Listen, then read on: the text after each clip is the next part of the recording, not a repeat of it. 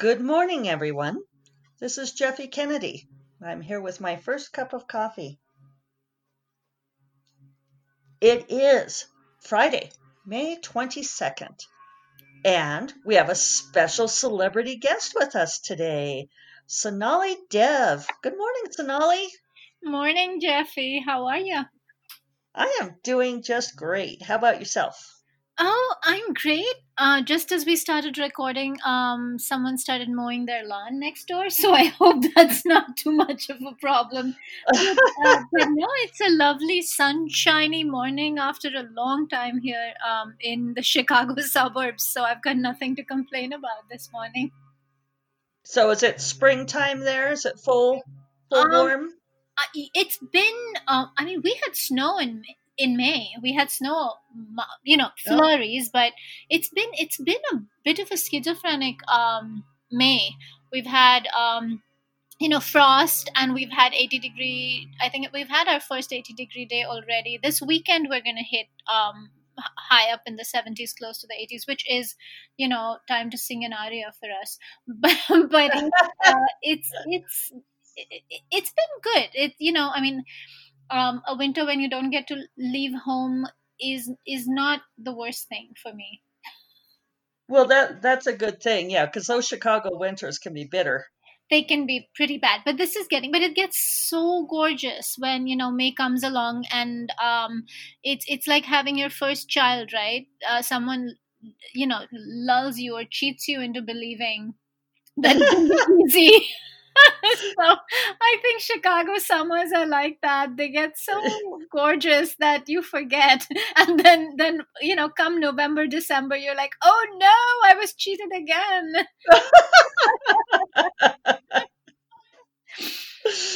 It's So that's because you have several children, right? I have two. I have two, Two. th- those are those feel like they're several. Well, they're they're getting pretty big now, aren't they? Yes, I I mean this is the strangest thing uh, to say, but I have adult children, which feels uh, you know just really really weird. Um, yeah, they're they're uh, we have a birthday this uh, week. Uh, for my younger one, and she'll turn 19, and then in a couple weeks, my older one will turn 21. So, you know, a Yeah. real adult and one who, uh, you know, is legally in most ways an adult. So it's it's it's it's a very interesting time. I have to say i love having adult children. Maybe even you know i mean i've enjoyed them at every phase but but i i do really enjoy um not having um you know not having to feed and clothe and um monitor. Yes.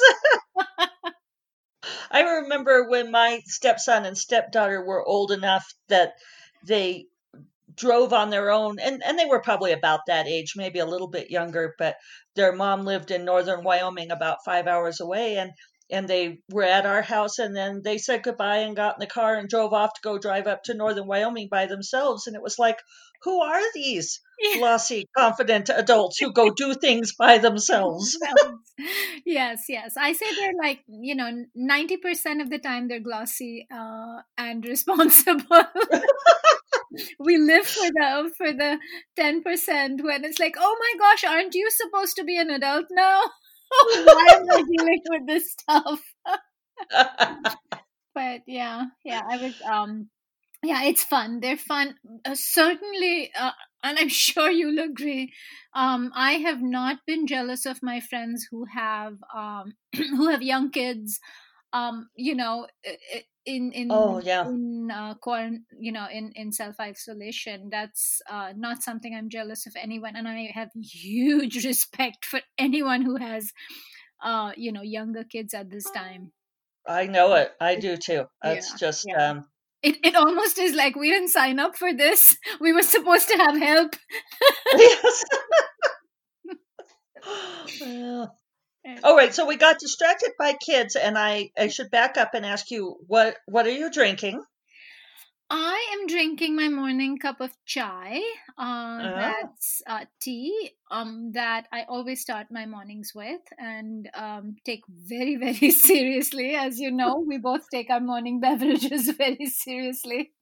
I, I, feel um, like it's one of the first things we bonded we over, bonded and we've yes we've met for our morning drinks yeah. at conferences before. Yes, and you were kind enough uh, to save me with some drinkable coffee back uh, at in in was it Vegas? Oh, it, it, was one of the RT in Las Vegas. Yeah. I forgot about that. Yeah, that's yeah. right because we we had driven and we brought our Nespresso machine with us. yes, and that's uh, right. And and because I am I am crazy about it. Yeah. Yeah, me too. I mean, I, I I love traveling. I miss it, but what I don't miss is uh is that that's the you know i mean it's really strange i i don't mind uh the delays on flights like i love traveling i love everything about traveling the only thing i miss when i'm traveling whether it's for work um or pleasure is my morning cup of chai. Yeah, I mean, and uh, and I think that just that just proves I'm getting old. because if you had told me when I was in my twenties and thirties that I would say such a thing, I would have kicked myself really hard because it's I actually like it makes me grumpy thinking about not having you know the perfect amount of ginger. The, even when I travel, you know, when when I'm visiting family, um, and, and, everybody's chai tastes a little bit different. It's uh, it's just a thing about I, I don't think two people can make the same tasting uh, tea, and um, and and I you know I have I can tell which of my friends has made um, a cup of tea by tasting it blind. I think, but, but I do uh, really love exactly this note you know that I can hit. I mean, I do enjoy other people's uh, chai as a change, but but that morning just is uh, not a morning if it doesn't feel just right. And and another weird thing about being in quarantine is um is that you can't just run out to the grocery store for um, for ginger and um, and my chai is basically ginger. And if I can find you know good lemongrass then lemongrass. But that's kind of the only two things. A lot of people uh, put in more complicated spices but that's my tea and we have this blend i'm of, surprised. I thought there was more to chai than that. Um it's so so chai again is you know you can um uh, well chai means tea. Um it it, okay. it translates to tea. So it has to have tea. Like my pet peeve is when people will you know boil just spices with no tea in it and call it um, a tea or call it a chai. like, uh, no, the, the, number one requirement of a chai is that there's chai in it.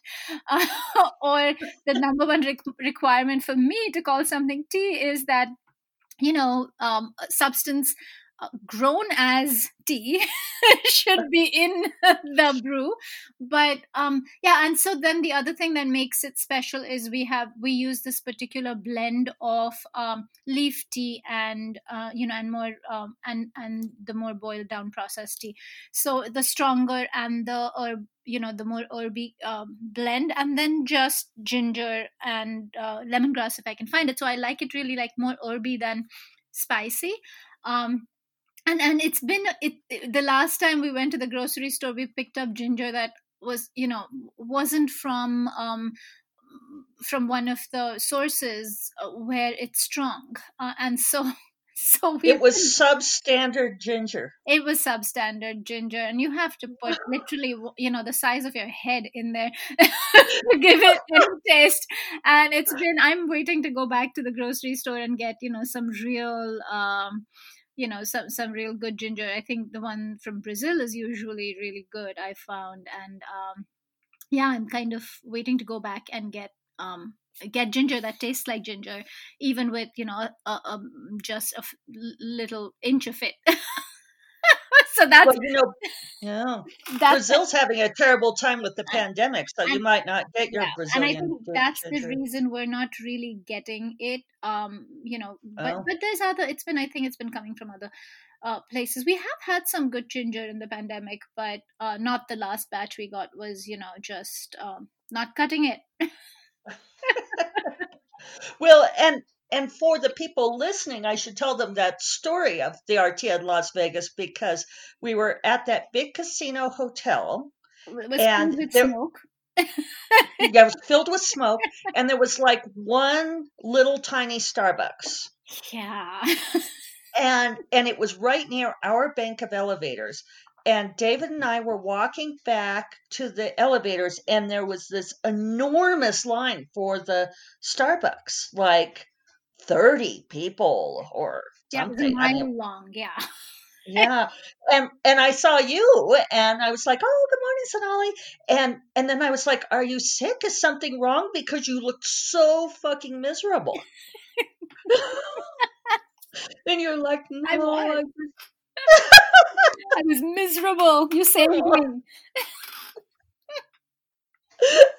and, and, you, and you said, No, I just haven't had my morning coffee and I haven't had my morning tea. And I was like, Well, we have it in the room. Come on up. And you said, No, I have to get it for my roommates too. And I'm like, Oh, take some back for them. I remember it was, yeah. And then we were, you know, besties after that because who doesn't love someone who saves them from, you know, a morning Starbucks without line. caffeine? Well, weren't we weren't we friends before that? I was trying to remember how did we become friends because of Kensington? I I would I, I was trying to trace that back before uh, you know this conversation and Uh-huh. it's weird how I don't remember uh, I think it was um it was It's like there was never a time that we weren't friends. yes, exactly. We, I, I think it was one of the Kensington signings at uh, one of the RWAs, and the hat. Like I remember the lady in this, uh, you know, in this lovely hat. but yeah, I think it was one of the signings, um, and I think we bonded over the beauty of our covers or something like that. I can't even remember, but yeah, we have. It's Yeah. been a while. Because your was your first book The Bollywood Bride? My first one was a Bollywood affair. Bollywood Affair. Yeah, so That's that right. one that was 20 that I sold that in 2013 and it came out 2014 November. So Okay. was And then The Mark of the Tala was my first book with Kensington, and that came out in 2014 also. Right. Oh, you know what? We might have been on were we on a debut authors like no no, it was not your debut debut though. It was just your first with No, Kensington. but it was like a Kensington author thing Yeah, that had people had releases that year or something. something. Yeah, yeah. I mean, Yeah. this is terrible. I can't remember, you know, I literally can't remember my name some days or the, name, the names of my offspring. And they're like, Mom, you have two. so, yeah, so this is pretty good how much we've unraveled. it must have been, at, and that was, that was seven years. No, that was six years ago. Six years ago, Yeah, but still six or Yeah. seven. You know, depending on like when we signed our contracts and Yeah. stuff. yeah yeah yeah it was a good time though you know i uh, do you feel like it's been you know that much has changed do you feel Um. Well, yeah. I mean, it, it, it- you know, it feels like a lot of time has gone by since you know since we were so uh you know bright-eyed and bushy-tailed with those first books. green green we were green we were very green. Is right. Yes. yeah i feel very green a lot these days it's it's kind of weird i feel you know uh, this this mad swing between still feeling that green sometimes and then feeling you know as old as the hills and so cynical at other times Yeah. So sometimes- jaded. yeah, Yeah. So And it's like when you talk to a like a debut author, somebody who's just gotten their first book deal, and they're like, "And maybe I'm going to get a movie option, and and I'm just so excited about this," and you're kind of like, "Oh, honey." yeah yeah so sometimes i feel like that and sometimes i feel like you know i was i was telling my husband this morning that i don't think i've been this um i you know th- i don't know whether the, the word is nervous I, i'm ashamed to admit that it might be but but i have you know um recipe for persuasion comes out may 26th which is um you know On i don't Tuesday. know yeah it's tuesday and um and man i don't think i've been this um you know this nervous or this kind of anticipate uh, just like i haven't felt so much anticipation i think for a release in forever which may not be true because i do feel these things i think it's the it's the not being distracted by travel and you know because we're Yeah. so out and about when release happens. And i'm doing a ton of virtual stuff but sitting in Oh, I am too, and it's just right? It's ugh. different. It's it's like all of the work with none of the fun. yeah. Yes. But, but exactly. And you have to dress up. Like i was gonna say if i could do everything in my jammies not just waist down but you know full jammies it would be um it it would you know maybe be more fun. But but without the without the distraction of traveling uh, the focus is like so high. Or or maybe it's just this book. I don't know what it is but i'm um my levels of you know are you feeling that with yours too the that anticipation and nervous or anxiety nervousness is like really high yeah yeah i mean i think that we all have kind of like this low level anxiety because of the pandemic anyway. Anyway, yeah, yeah. Yeah. And then for both of us, you know, it's interesting that that you and I are I was calling us release day twins, but you and I this reminds me, you know, like with us having our first books from Kensington come out at the same time, we've had parallel paths in many ways. Yes. And for me, this is also the second book in a trilogy that is coming out on Tuesday. Wow. And I, I just, but I think you have written more every year. So I think you have more books out. This is your it, your, your total. What number is this? Oh, I'm I'm into the low thirties now. Oh, oh, this is my sixth book. Uh, yeah, heavy. So, yep. Uh, wow. But I was writing for Carina for five years before Kensington, and then and then I've been self publishing also, and yeah.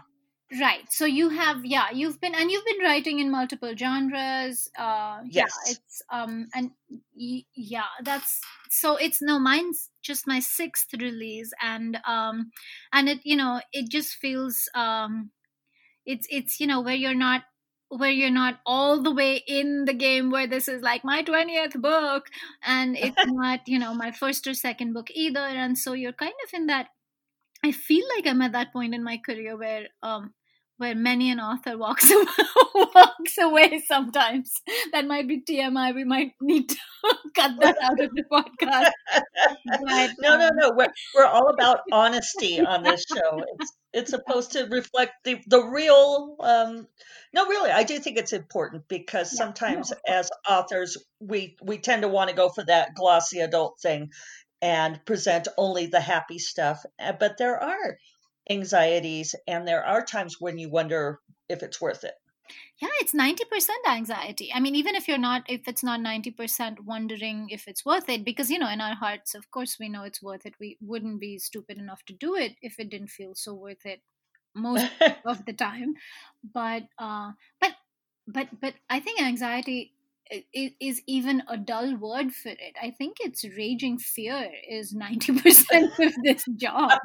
Um, it's just, you're, you're afraid of everything. Like you're afraid of putting a, or I am, I shouldn't speak for everyone, of no, putting, no. you know, a, a single word on uh, a paper. I'm afraid of like everything um much as i love it i think just the and that might be i don't know if that's a perfectionist thing i don't know what it is maybe you know it's um whatever it is i think it's like 90% of this this job is fear and, well, and you know, over it.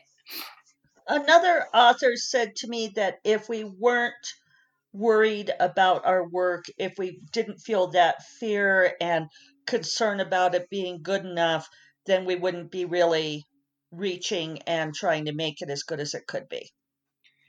No, I agree with her. It, you know, I mean, and that I think is the um, that's the trick, right? That you're continuously trying to um, to say to say more with each book. You're you're, you're continuously mm-hmm. trying to do more with each book. You're continuously trying to get better with each book um, and you want to recreate the magic of the previous books that touched people so it's this you know it's it's uh, you, you keep raising the bar for yourself um, and, and yes. sometimes i you know I, I i try to tell myself that um, and and some of that is the industry that is constantly at least traditional publishing the the pressure of having an upward arc in terms of sales and exposure is so high. Yes. Uh, you know and and i you know i think it's high for everybody. It there is a multiplying factor if you um you know if you are uh, to use the dreaded uh, word diverse or if you you know if your books have different material which traditionally has been uh, you know has been labeled as not that easy to sell sales become almost this weight you carry for everybody who's trying to write books that are different or that uh, are you know ethnically different. You're like oh my gosh if i fail at this with the buzz and with the name then then so many more people are going to be told oh look you know it didn't work and and and uh, what i love right now is that it's not as lonely as it was when I first started writing, which was not that long ago, right? It was just six years ago. Uh, in these terms, at least it doesn't feel like, you know, oh you're one of like two people or three people that are coming out uh, you know this year or this season um, so in uh, you know that but just the pressure of so many things but that pressure of sales is um, is is becomes the survival thing. I know we have as authors now a lot more um, you know options and choices and all of that but you kind of want to succeed in the space that you set out to succeed in you know? And um, yes. and and it might you know in, in the end you have to do what you have to do but but you want that or i want that so yeah. So, so the pressure. Well, crazy. I recall that you um early on from RT you won what was it like best multicultural book or something like that? No i never i was always so so the, the so rt used to have a category for multicultural slash diverse books for many years. Okay so is that what they called it? they called it that but i never won that. I was always um i was always um a bridesmaid yes, I was always, um, you know, uh, uh, I think those are nominees, not finalists. Yes, nominees. I was a nominee. Yes.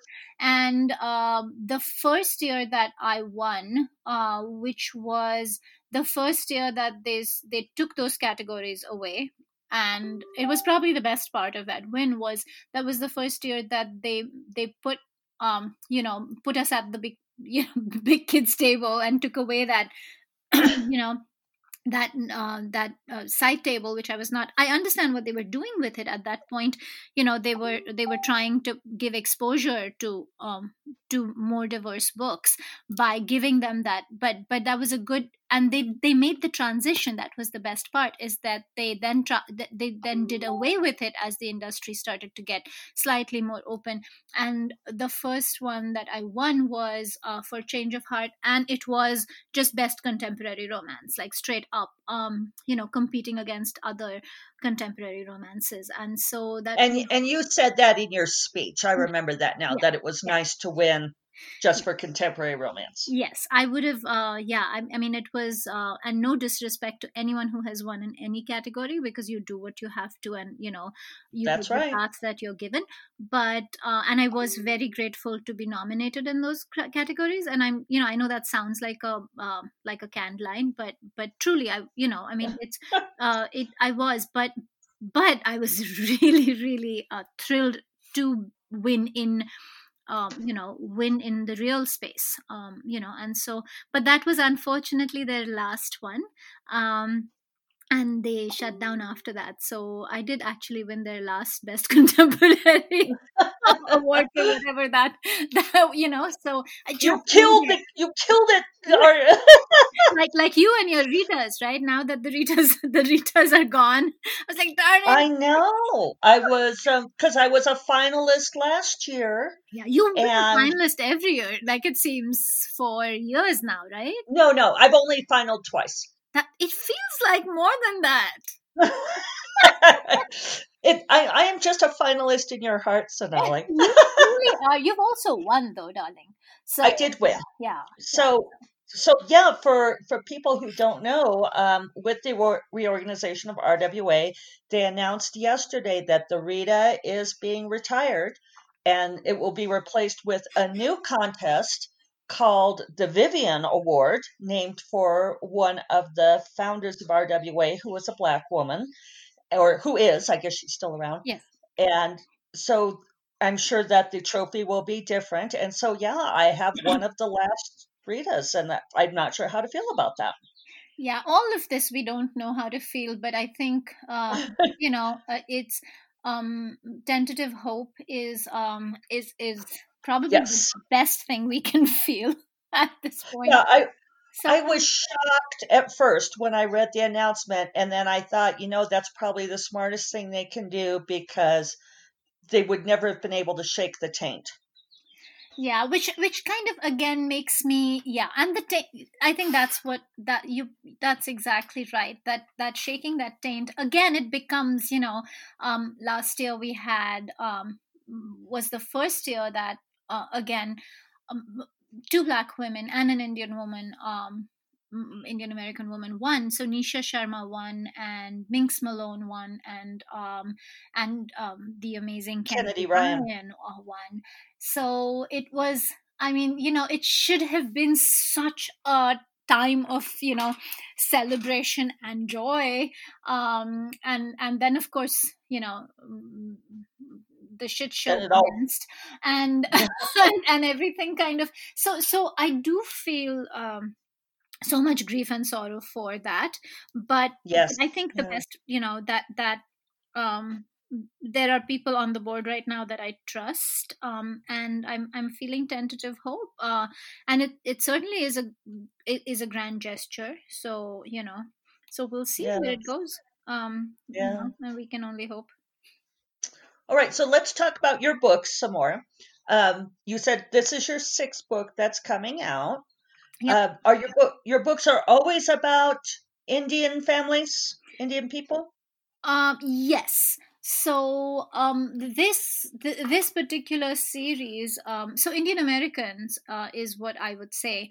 Um, okay. You know, I wasn't sure if I should go that far. So no, yeah, it is Indian. I, I think the only uh, I have written some that um, the protagonists are are Indian and not Indian American, and there is a distinction um, in that um, in terms of perspective. Um, so so I, Bollywood Affair um, is uh, where they're both you know born and raised in India. They go back to India, but the book is set in um, in the United States. It's set in um, Michigan on a college campus and uh, when they're both here. So that was uh, one and then distant heart is my only book that is set in mumbai um, where you know i mean they there's uh, there's almost i mean there are side characters uh, from uh, who are indian american but the book is set in uh, in mumbai and uh, this one actually is very much uh, uh, this series uh, is actually very much an indian american family because it's um, it's it's a politically ambitious indian american family in the bay area. So they're very the indian kennedys if you will. Their oldest yes. son is running for california governor.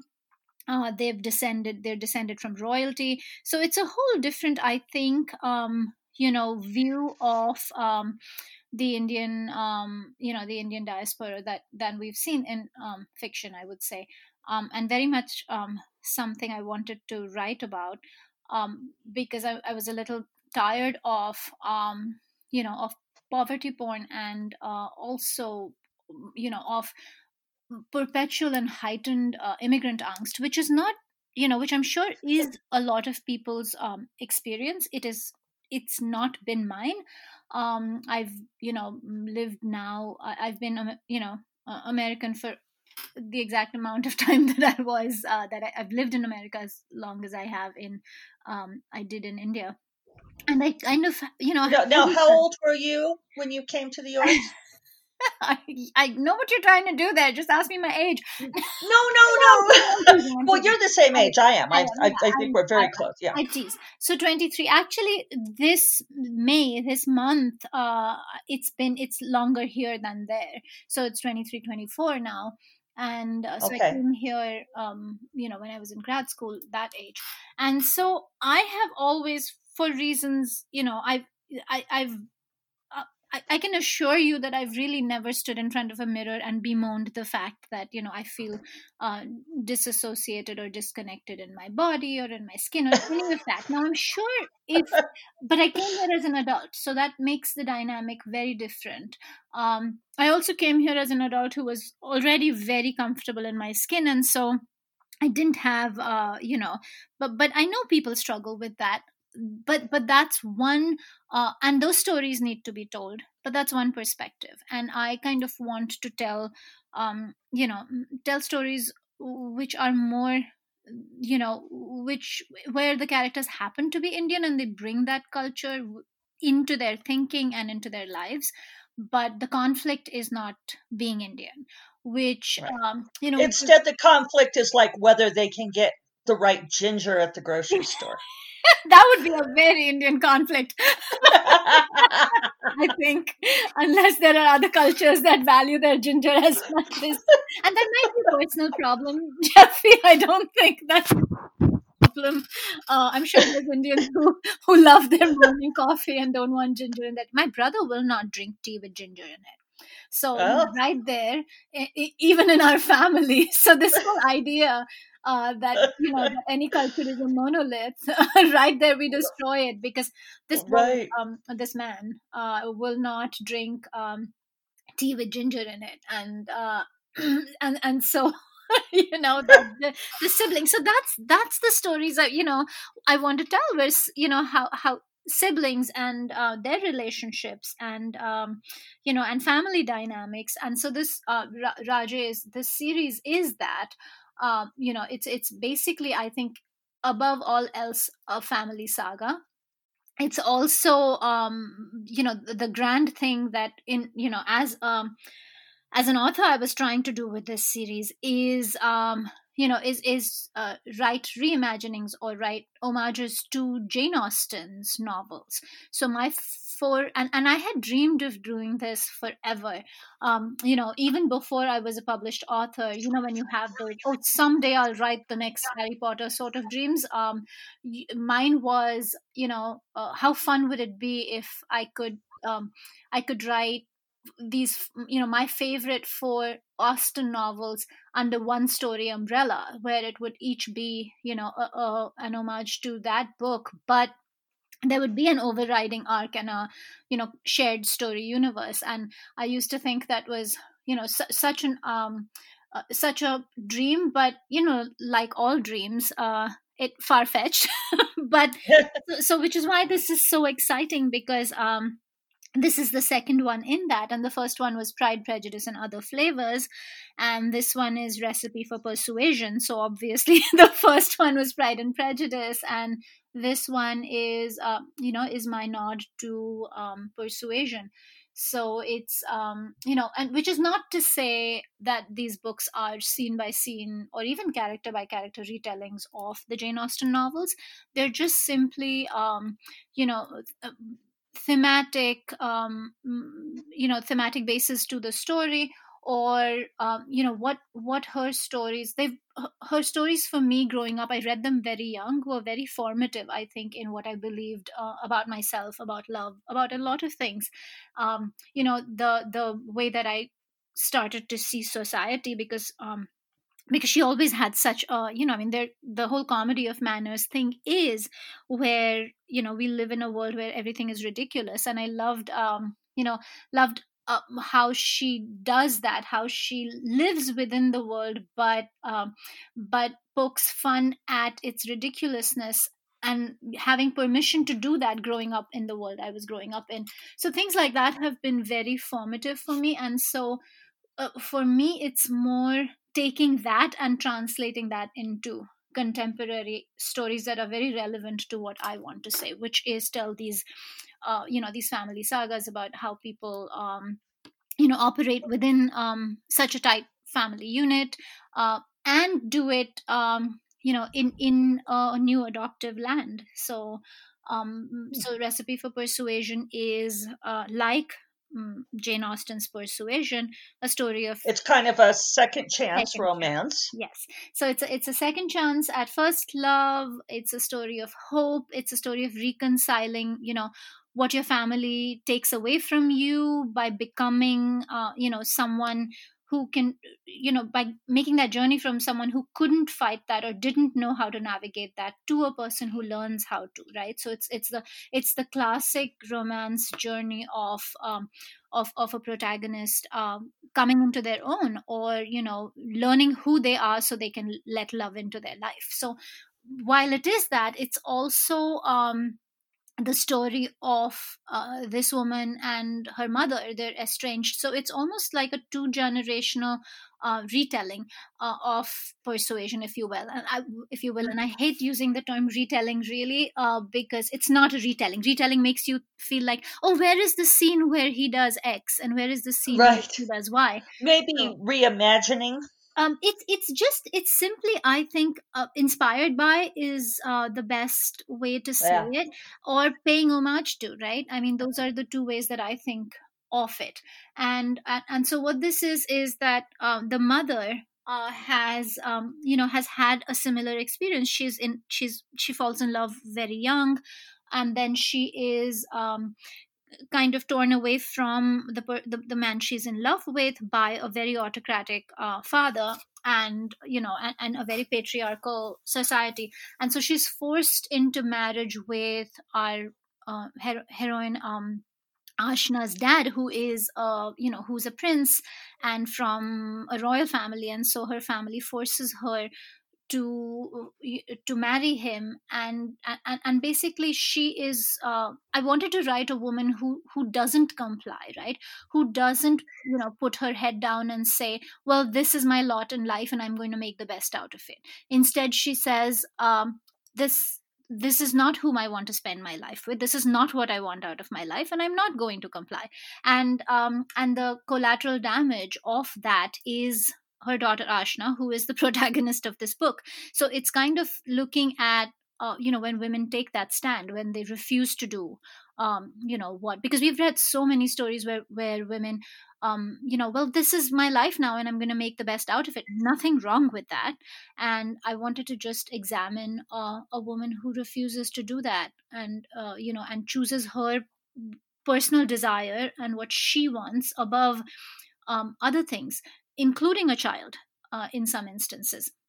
And so these this mother daughter are estranged um, in uh, you know in terrible ways. And because ashna's only memories of her mom are abandonment and and so it's the story of how they find their way back to each other. So it is uh, you know it's her truly growing into a person who um, you know who can uh, who can give herself and her mother and her ex love um, a second chance and um, and so you know it's it, it's it's this in, entangled um, journey story and just really really special to many things that i have always wanted to say that that you know that um, in my life i've always wanted to bring attention to you know because i think the journeys we make as women are different um, and are mm-hmm. um, uh, you know uh, are hurdled in in very deeply embedded ways. And so that conditioning is um you know is something that um that we all struggle with every day i think. I don't think there's a woman on earth who doesn't um at least yeah. you know at least not up until um our generation.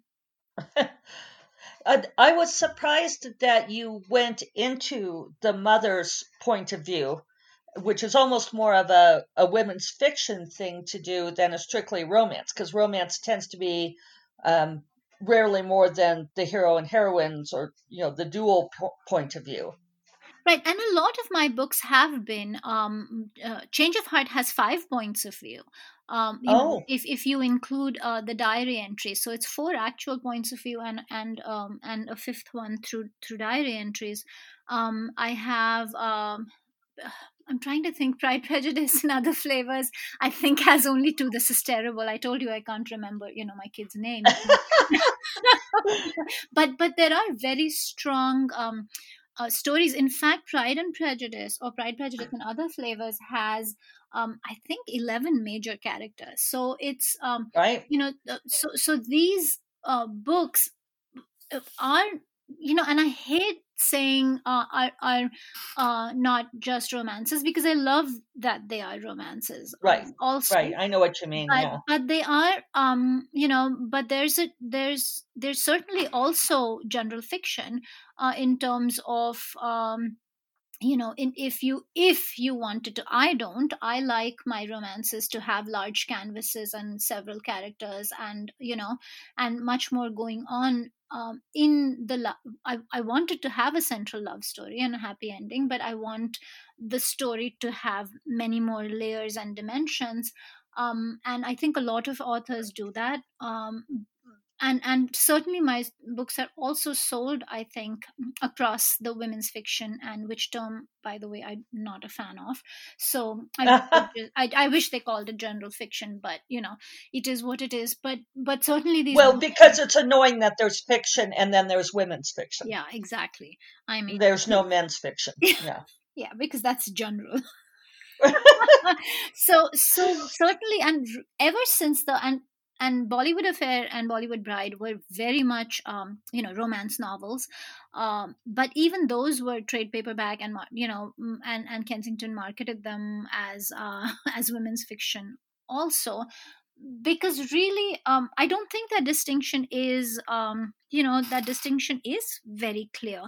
Um, except that some women's fiction can end um, without a happily ever after. So it's almost like women's fiction has an has an it's not this. So it's it's more an exclusionary definition than it is this. So romance is certainly um, you know women's fiction and it's certainly fiction. And um and so so my books again i think there is um because the, the component of culture is so large and when i when these books came out there was no place for them traditional place for them on traditional bookshelves.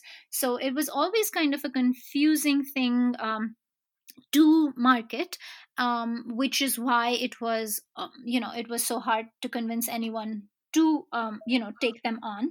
And um, and and that because those shelves didn't exist and i think that those shelves are forming now. And um, and and um, so so i don't you know i mean i I, I i'm sometimes asked if it is you know if i've now tried to kind of make these stories specifically um, so that they you know they cross over to women's fiction while still but this is just naturally how i've written um and this is just naturally how i think all six books thus far have been where uh, you know i think the structure that's embedded in me as a storyteller is um, this you know is the structure of romance because i, I am following uh, the arc of the love story primarily but uh, but I think just as important are all the side uh, you know it is that arc is strengthened by everything else that's going on in that story, which kind of also makes it um, general fiction or women's fiction.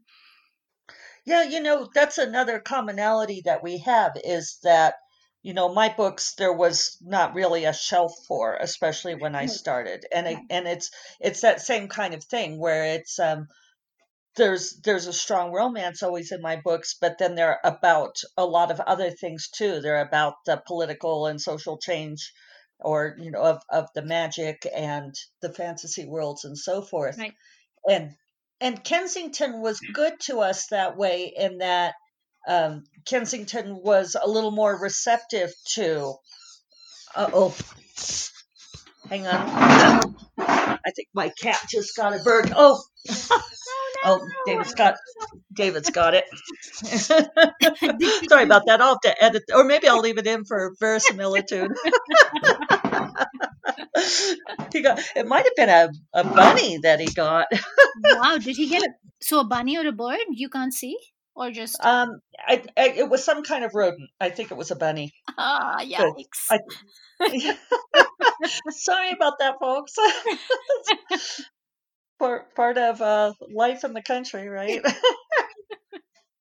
we live in Chicago suburbs, and my every time my oh the other day my uh, our puppy chased a deer in our backyard. It's fenced. I don't know how the deer got in, but we they can jump. Yeah, it's it's crazy how high they can jump. And I was, uh, you know, this was I was writing up in my room because my office is in my room, and I hear my son, sh- and you can tell like you know when when when kids or anyone is just yelling like simba come in here as opposed to like desperate simba you know it was and and we all just ran down and and my son was trying to get him to come in because he was chasing a deer. I'm like, and this is a you know a, a tiny little dog. I'm like, that thing could trample you. so yeah. oh. Okay, so let's see. We were talking about Kensington. That Kensington was a little bit more willing to take a chance on a little bit more, you know, like I don't know what word I want, you know, the unusual thing. Yes. Um, so tell me, how did you get your first book published? Oh gosh. so, so it's a. Uh, I mean, first and foremost, shout out to Martin Biro, who was my first. Uh, the first four books were edited by him, and he was, um, you know, he was the perfect um, editor for uh, for those books for someone just starting out. Um, you know, it was just um, it was fabulous to have him. So he was at um uh, at a conference um, here in Chicago, the, the Spring Fling, uh, Chicago Spring Fling RWA um, regional conference, and um, and he was doing, you know how they do those um, those my gosh, what are they called? Um, publisher spotlights or something like that, right? Where the publisher yeah. Yeah. does, um, you know, does a, the the way we pitch, it's almost the opposite of that because they are, you know, kind of telling telling you what they're looking for, what they bring to authors. So it's almost this.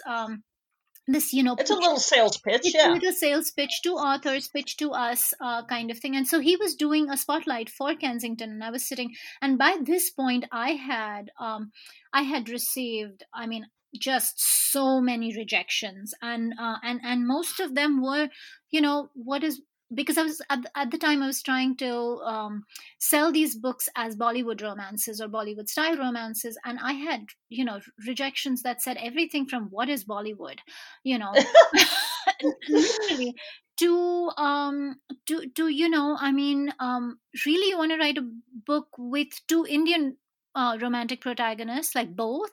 You know can we change one? And so it was it was a very uh, kind of you know confused industry where they were like we you know sure we'd like to help you but that's not realistic and that's not business and that's not how this business works and so i was um i was at that point already um at a point where I was almost like I've got nothing to lose.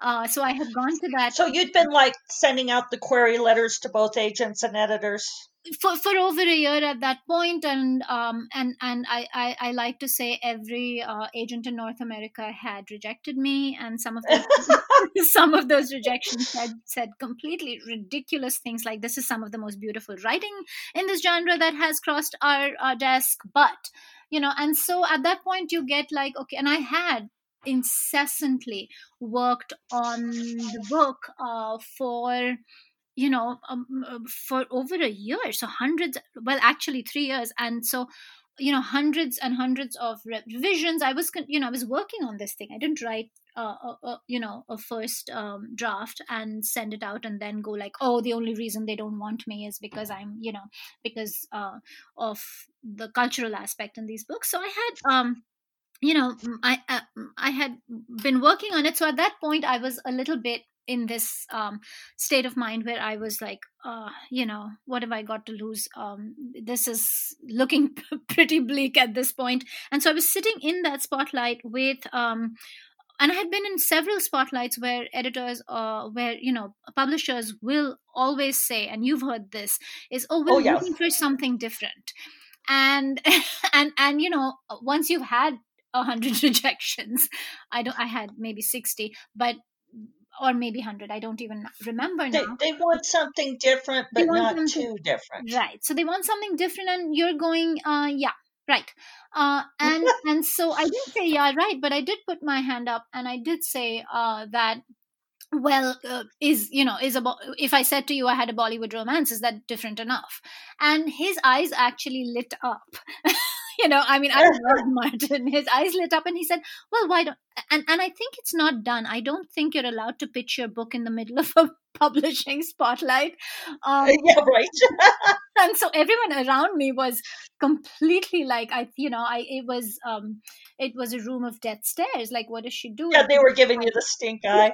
and, and, and, he said sure as soon as i'm done with this i'll see you outside and you can uh, come and tell me about it and um and and you know and, and people have also told me that was a pretty brave thing to do but i will tell you i had to go change my clothes after that because i was so terrified as i did it that i was completely like know i was just it was all sweat. But I did meet him after, and you know, we had this lovely conversation, and uh, he asked for it, and and I waited, you know, nine months after that almost to send it to him because um you know because i continued to work on it and i did continue to try to get an agent because i really wanted an agent.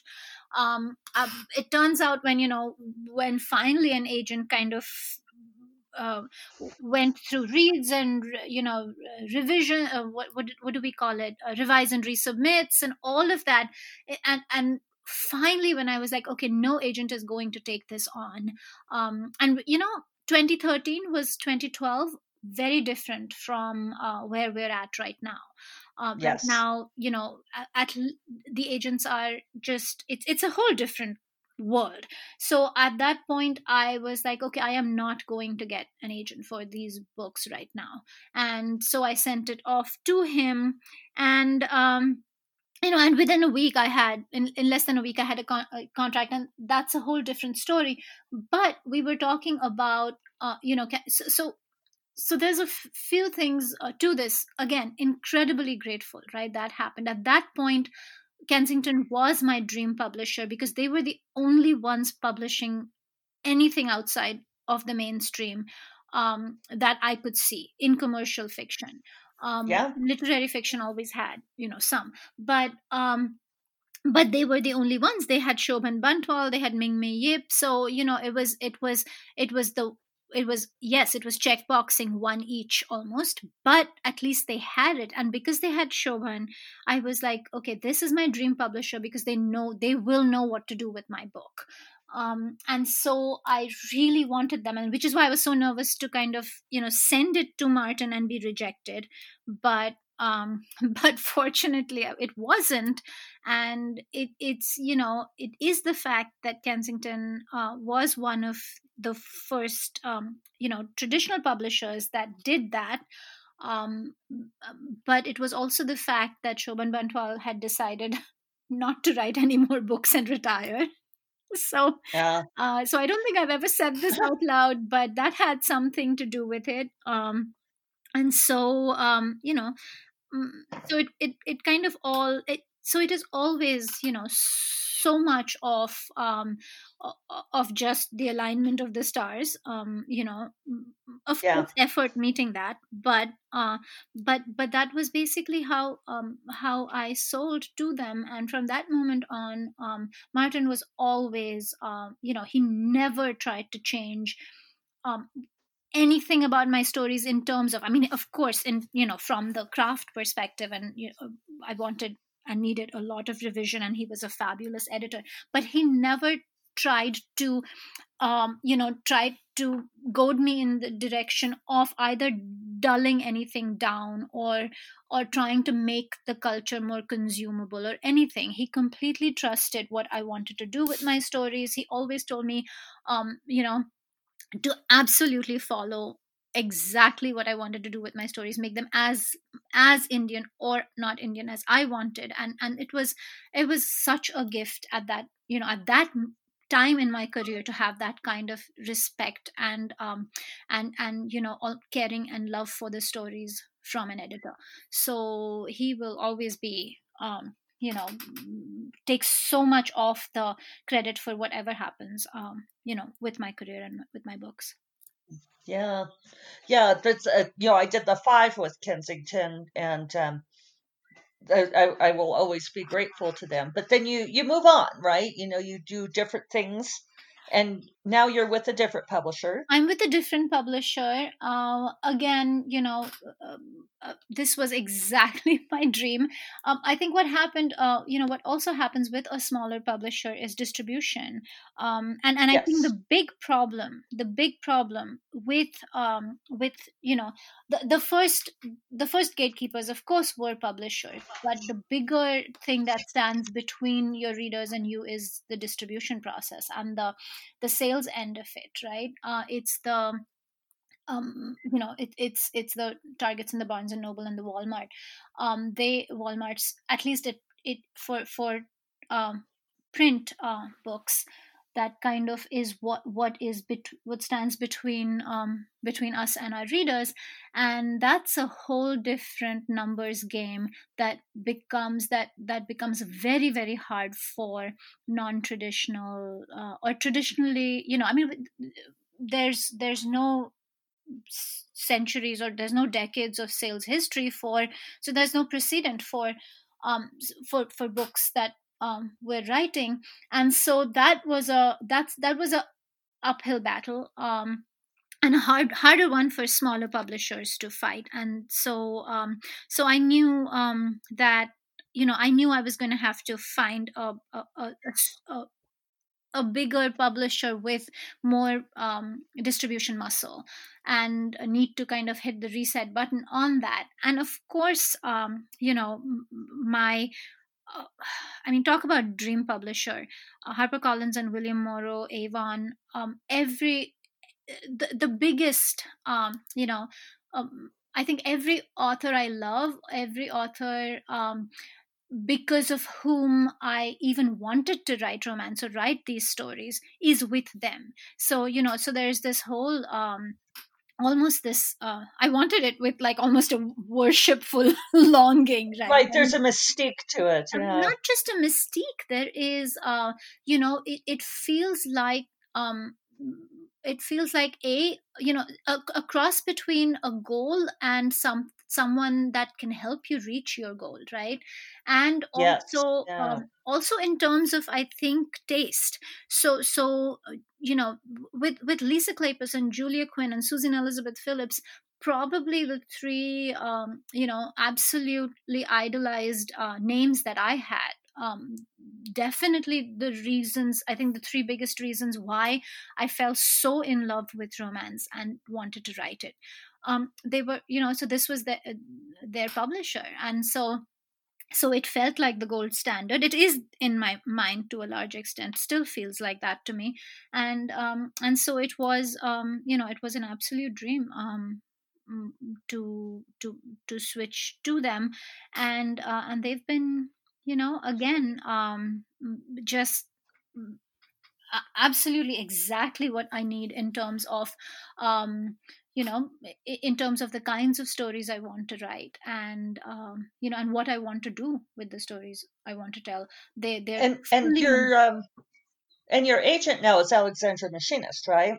She is yes that is and and was she your agent all along or did you switch to her recently? I switched to her recently.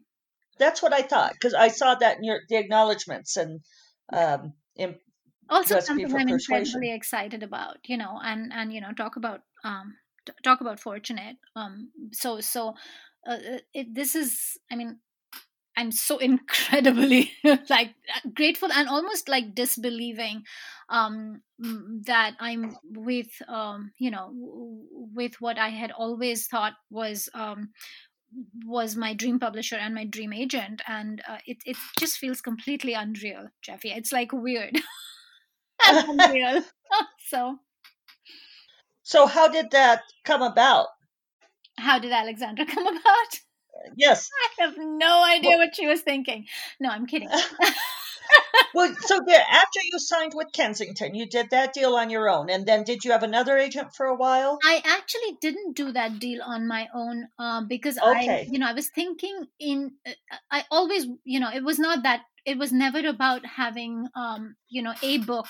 Um, i had two books written at that time. I had bollywood affair and uh, bollywood bride written. Bollywood bride was the one i was shopping. That's the one martin read and bought. But we had but bollywood affair was the first one that came out um, because i felt like it was more ready. Uh, bollywood bride needed a little more work from me. So that was my choice. Again martin was you know i trust your judgment and we kind of went from there.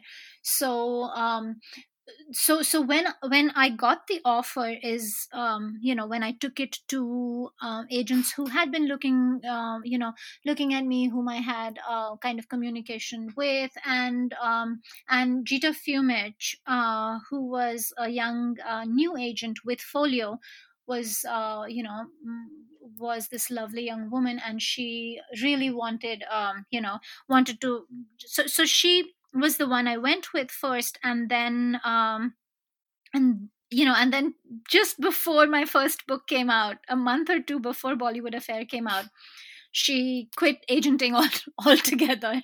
So, oh i don't think i knew that. Oh. Yeah so so um but um Claudia um, Claudia Cross, who was uh, you know a, a, partner at Folio, who was you know just um, this lovely uh, agent, um, took me on, and and I and so those four books uh, were with Claudia.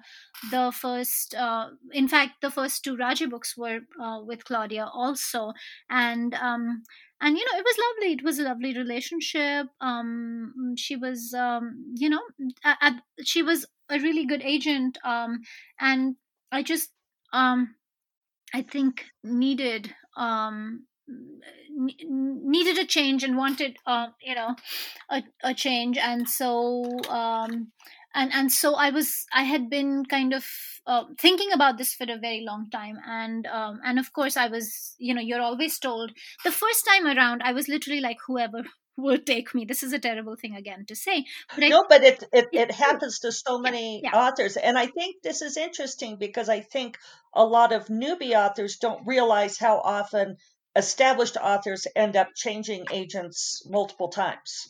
Right, right. Because we are told, you know, we're told, oh, it's a marriage and things like that. I mean, you know, yeah. it's it's a it's it's a very important relationship. It's a you know relationship with a lot of trust and all of that. Um, yeah, but but your career changes and you change and the agents change and all of that happens and and you know these are our careers and we kind of have to at any point do what is best for our books and our careers right? And so um so so this time around again i was um just like uh, you know so so i was um much more um well i you know and, and of course i don't want to slam anyone ever um because um because i am grateful for um you know for what um I, what that relationship gave me. But i had um, but i was you know i had a dream agent and i was um, you know i had a list and um, and and alexandra was at the very top of it. And um, you know and, and, she's my friend Dorinda's agent also. Exactly, exactly. She's yeah. Dorinda's agent, and uh, you know, and she had um, uh, her authors had some of the biggest um, you know breakouts with um, with um, diverse authors, and she kind of is, uh, you know, what was um, very much, you know, what I wanted, and um, and actually, Dorinda was the one that put us in touch, and um, and it was kind of unbelievable that she wanted me but you know um it uh it's it's i'm very excited about being with her and she's just as badass as uh you know as as uh not just as an agent as a woman and you know as um as as a human being and it's uh, it, it's been fabulous. That's so cool. So what what's up next? Can you tell us what's uh i mean we've got two more Jane Austen themed books, which one is next? Sense and Sensibility. That's the one I'm writing right now, and um, and it is the story of um, Yash, uh, who is the who's who's the um, oldest son running for California governor. So it it's um, it's Sense and Sensibility. Yeah, uh, I wondered, is it um, kind of weird to be writing about politics right now? yeah. Much more so than when you envisioned this series, right? um, uh, yes and no. The hard part is writing a book that's set in the middle of a campaign when you know when everybody's shaking hands and hugging and you're like ah oh. i don't oh. know like how is how are people going to be campaigning right i mean we don't know that when this book comes yeah. out and so uh, I mean, he's st- there's still rallies and he's still at those, and um, but of course the book is never about that, so those things can be uh, tweaked and changed. Um, so yeah, it's been it's been interesting. It's uh, I I think I don't know. I'm again have great respect for anyone who's finding it easy to write or do anything creative right now i am not one of those people i'm i'm struggling hard with a book that i know really well uh, you know that and and still i'm struggling with getting words on paper yeah And so then the Emma book is last. It's last, yes. Ah. And that will also be a gender flip because uh, Emma is the youngest son of the family. Oh. Yeah. Cool. And then do you have are you do you have plans in the works for after this or are you just head down on this series? I'm head down on this series. I have some ideas, uh, you know, some idea for what I'm going to do next, but I, it's it's very seminal. So it's like I'm just, you know, just now starting to um to live, you know, to kind of live with that concept and see how viable it's going to be.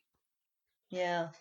Did Alexandra sell this series for you or did that just happen recently? The second two books, I just, uh, yeah, those Okay, so, just so you only did the first two. Uh, n- no, the the second. Uh, so now it's all four. So Right. Yeah. But your original deal was for two. yes, yes, I think all I my all my not I think I know all my deals have been two at a time. Oh, okay. Yeah. Okay. All right. Well, awesome. Hmm. Well, we, I, I could ask you more questions, but we've gone more than an hour, so We've should probably wind it up. Yes, which is why I was kind of cutting my answer short at the end. Not to be rude. I was like, she had said one hour, and it's been an hour and five minutes. So Well, I should have known because you Right. and I always have yes, ended up talking long. yes. Yeah, when we said when we said one hour, I'm like, oh, that's gonna be hard. But still, it's really nice to get to chat with you. I feel like I haven't, I don't know if we sat down and had a conversation since like RWA in Orlando. Yeah, that was the last time. Was that the last? Um, no, which was the last RWA was New York. Did we? I think we met. I don't think, very briefly. no, because you were like there for only a couple of days or something and mm. left again. And I was like, yeah it- that one was hard for me because my uh, my daughter graduated high school and i had um, oh, and and the week before that my nephew got married. And so all of our and we had you know so we had visitors from uh, you know from overseas for down for the wedding and all of that. And we that was the only weekend i could do my daughter's graduation where everybody could be there. And so i literally ran out did and, and i had already committed to doing um, you know some workshops. And i kind of ran out for those and i love um, you know the uh, new york conferences. Uh, I, I always loved the new york conferences and so i went for i think a day and a half. Um, and and, and think we had oh. 100 people coming to her graduation party so it was so, so my family was like you're doing what? And i said no i have to. So it was it you know i i did and which kind of was yeah yeah that was an in and out conference for me. And i'm so sad yeah. you know that we won't have one um yeah this year. Because i said oh Yeah, there will that's be more well famous last words. Well, we will have one this year. It's just going to be virtual. It's going to be online like the yeah. Nebula conference because yeah. the RWA board's been talking to the actually the SFWA board because we ended up moving Nebula conference, which is next weekend, entirely onto Zoom. yeah And a lot of RWA is going to follow yeah. that model, I think. yeah spring fling is trying to figure out how to do that. A lot of yeah yeah. I mean you know a, a different world for a bit at least i think Yeah, we do what we have to. yeah. So, all right, I will let you go, but it's been delightful to have you here. so Um, fabulous talking to you again Jeffe. It feels like we're at yeah, conference again. Yes, yes, and and best wishes for your release on Tuesday. thank you and you as well. Uh yeah i mean i can't wait to read it yes, I we um release day twins. It'll be, it'll be fun. We'll make it fun. we will make it fun. We will make it fun. A ton of um you know i'm doing a ton of events. They're all on my website. You can order signed copies from women and children first. So plug for them. Uh, they're one of the oldest chicago area independent booksellers so definitely support them um you know that link is on my website too so And uh, I'll I'll put that in the show notes for people. That'll be great. Yes, because uh, yeah, women and children first, and indie bookstore. So any indie bookstore, it's just that women and children first will have uh, signed copies. Otherwise, um, you know, please, please. Um, please buy books from indie bookstores right now, or at least go contribute to their GoFundMe's or something. We need them. Yeah, that's the truth. All right, well, and I will remind everyone that First Cup of Coffee is part of the Frolic Media Podcast Network, and you can find other podcasts you'll love at frolic.media slash podcasts.